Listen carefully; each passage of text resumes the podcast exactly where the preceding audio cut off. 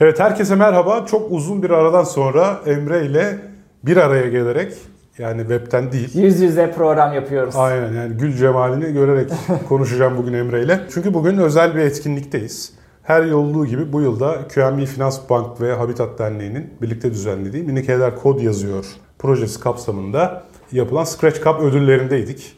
Ee, bu arada gerçekten ben her sene heyecanlanıyorum çünkü işte genç arkadaşlarımızın yapmış oldukları projeleri izlemek.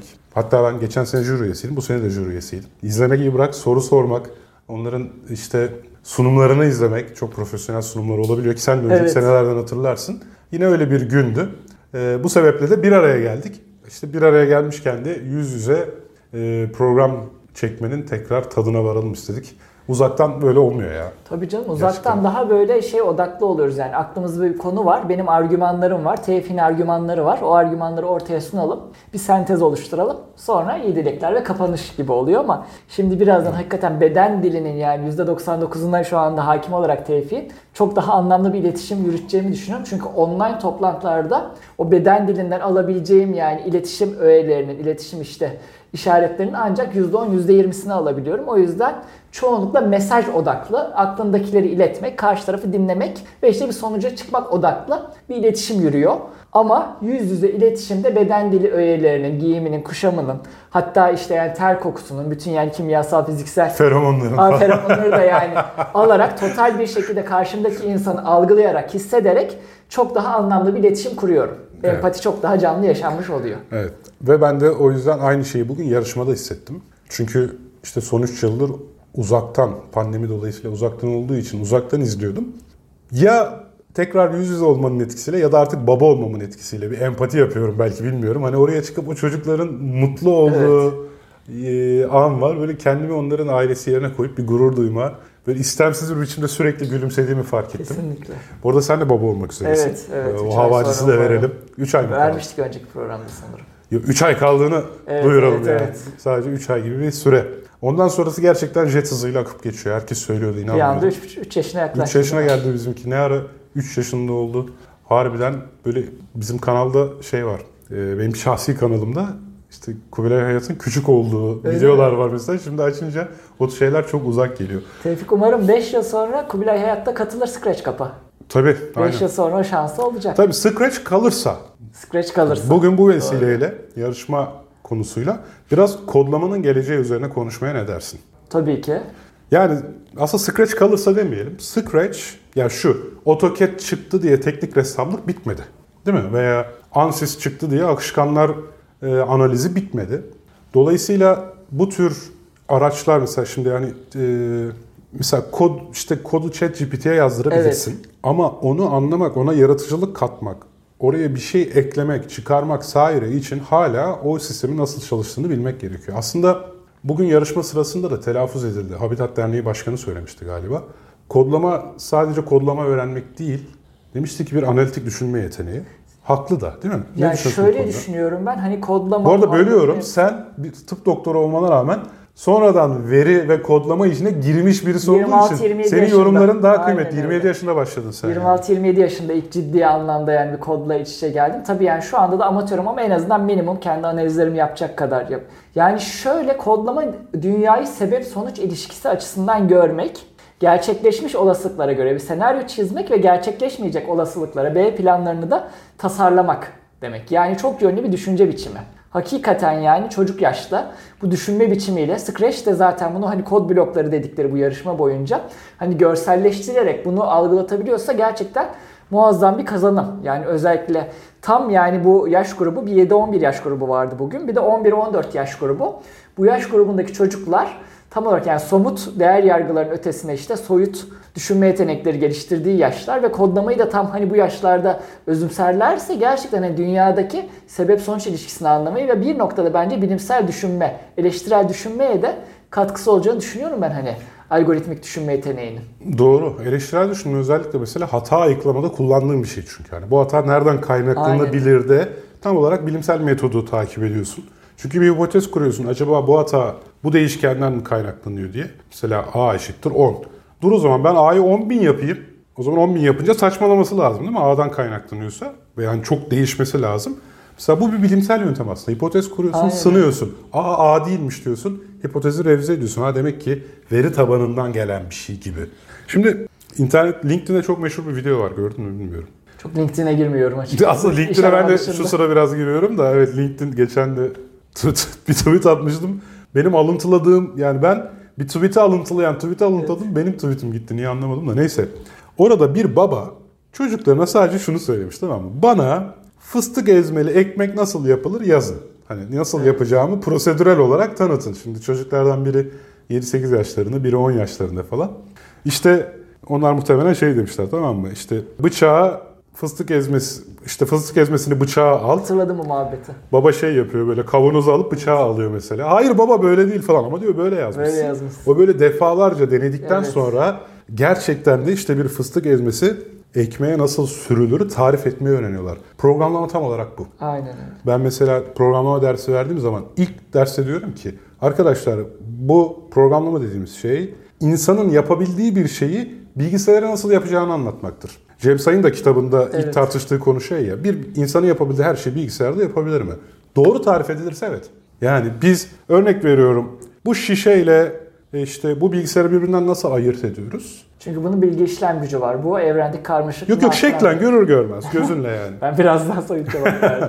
Yani bu işte siyah kare elektronik aletlere benziyor. Bu da şey e, işte cisim işte içerisinde sıvı bir şey varsa falan filan.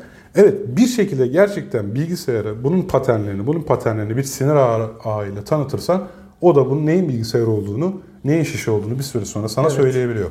Aslında o yüzden bilgisayar sanki biraz aptal anlatır gibi anlatmak dediğimiz konsepte karşılık geliyor. Şimdi şöyle bilgisayarda hani en çok ben açıkçası insan beyni ve dijital beyin üzerine analojileri ya da işte çürütmeleri okurken şu benim dikkatimi çekmişti.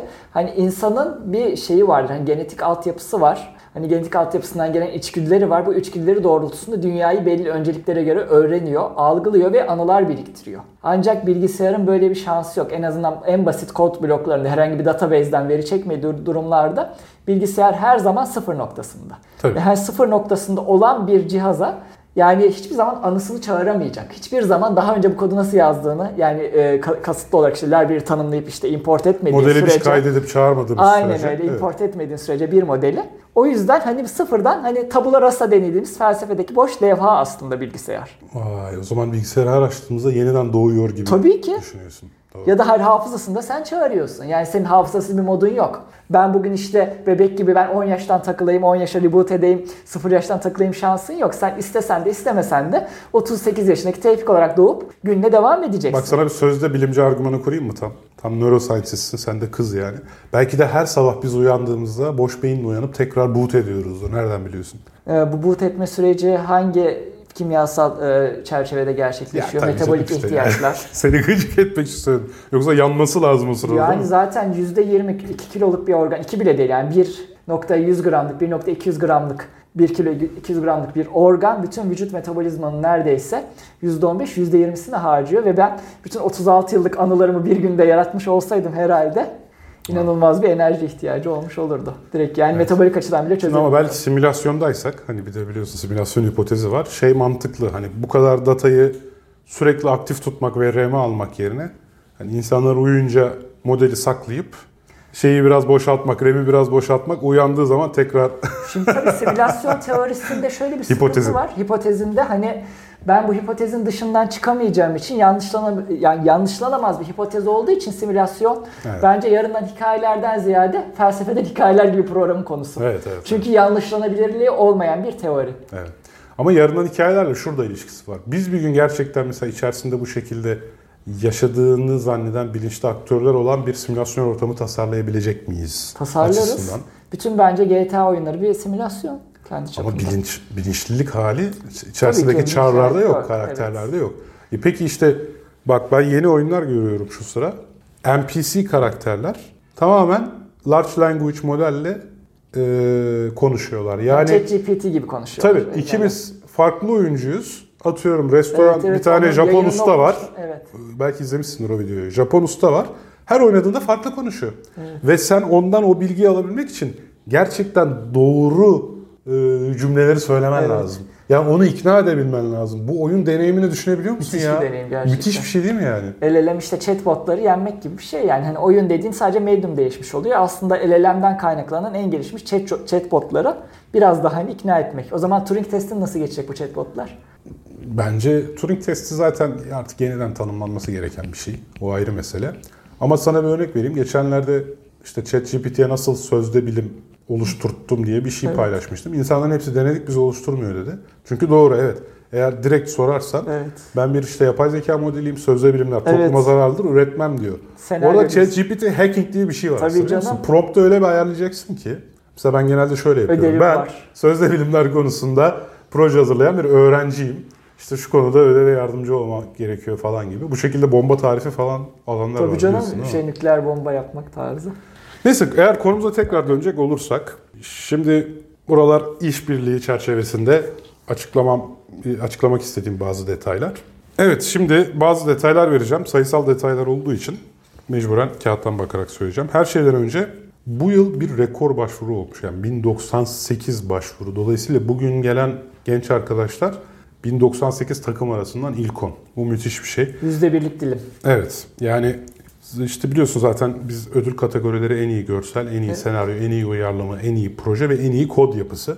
Ee, burada hakikaten biz yaklaşık 10 tane jüri üyesiydik. Böyle çok hakkaniyetli bir, adil bir tartışmayla işte e, en iyi kimler olacağını belirledik. En iyi görseli Kesinlikle. kime verildiğini benim Çok şey yaptığımı net. fark O Sorudan etmişsindir. çok net yani. Çünkü bir takım vardı işte genç bir arkadaşımız.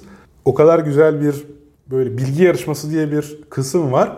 Oraya öyle bir görsel tasarlamış ki direkt aklıma burası kim milyoner olmak Aynen ister öyle. stüdyosu gibi diye böyle şeyi falan dikkate almış. Önde oturanlar Evet. stüdyo ışığı vurduğu için gri, daha gri görünür. Arkadakiler daha silüet gibi falan.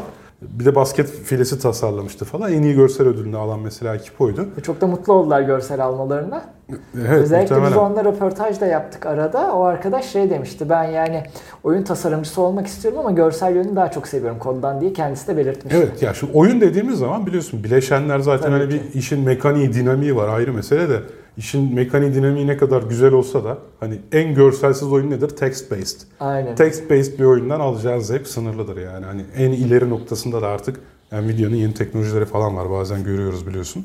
Bu arada bu proje kapsamında bugüne kadar 40 binden fazla 40 bin ya 40 bin artık bir il nüfusu neredeyse 40 binden fazla gence kodlama eğitimi verilmiş yani gerçekten muazzam Şey, bir şimdi genç derken sayı. aslında çocuk dememiz daha doğru değil mi? Çocuk ya evet bu Çocuk, şey kelime değil. hassasiyeti oluştu bende genç arkadaşlarımız falan çocuklara çocuk denmesinden Tabii hoşlanmıyor da. Evet çocuk ya. 7-11 Rahatladım valla. 11-14 yaşta çocuk.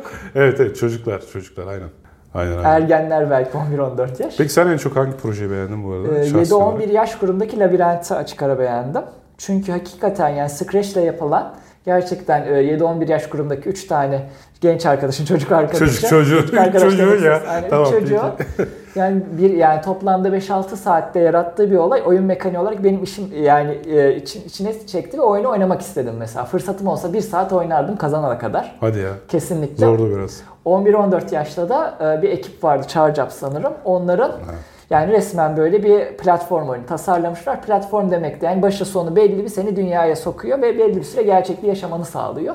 Bu arada şu an onu app şey. markete koysan gider yani. Girer, rahat gider. Şey güzeldi. Onlar böyle giriş sayfasına işte çocuklardan birinin adı Mehmet birinin adı Emre idi Evet. galiba. İşte ME oyun stüdyosu sunar falan güzel yani şey vizyon. markalaşma, vizyon. O Çınarsa Mehmet Text to Çınar. speech kullanmışlar bu arada Evet. oyun boyunca. Yani oyun boyunca sordukları soruları okuyor bir yapay ses Kesinlikle. veya karakter seçiyorlar işte Superman, Iron Man falan böyle text to speech çok iyi fikirdi. Artı ben onunla da mesela konuşma fırsatım oldu. Hani Scratch'te neler tasarlamak istediğini sordum.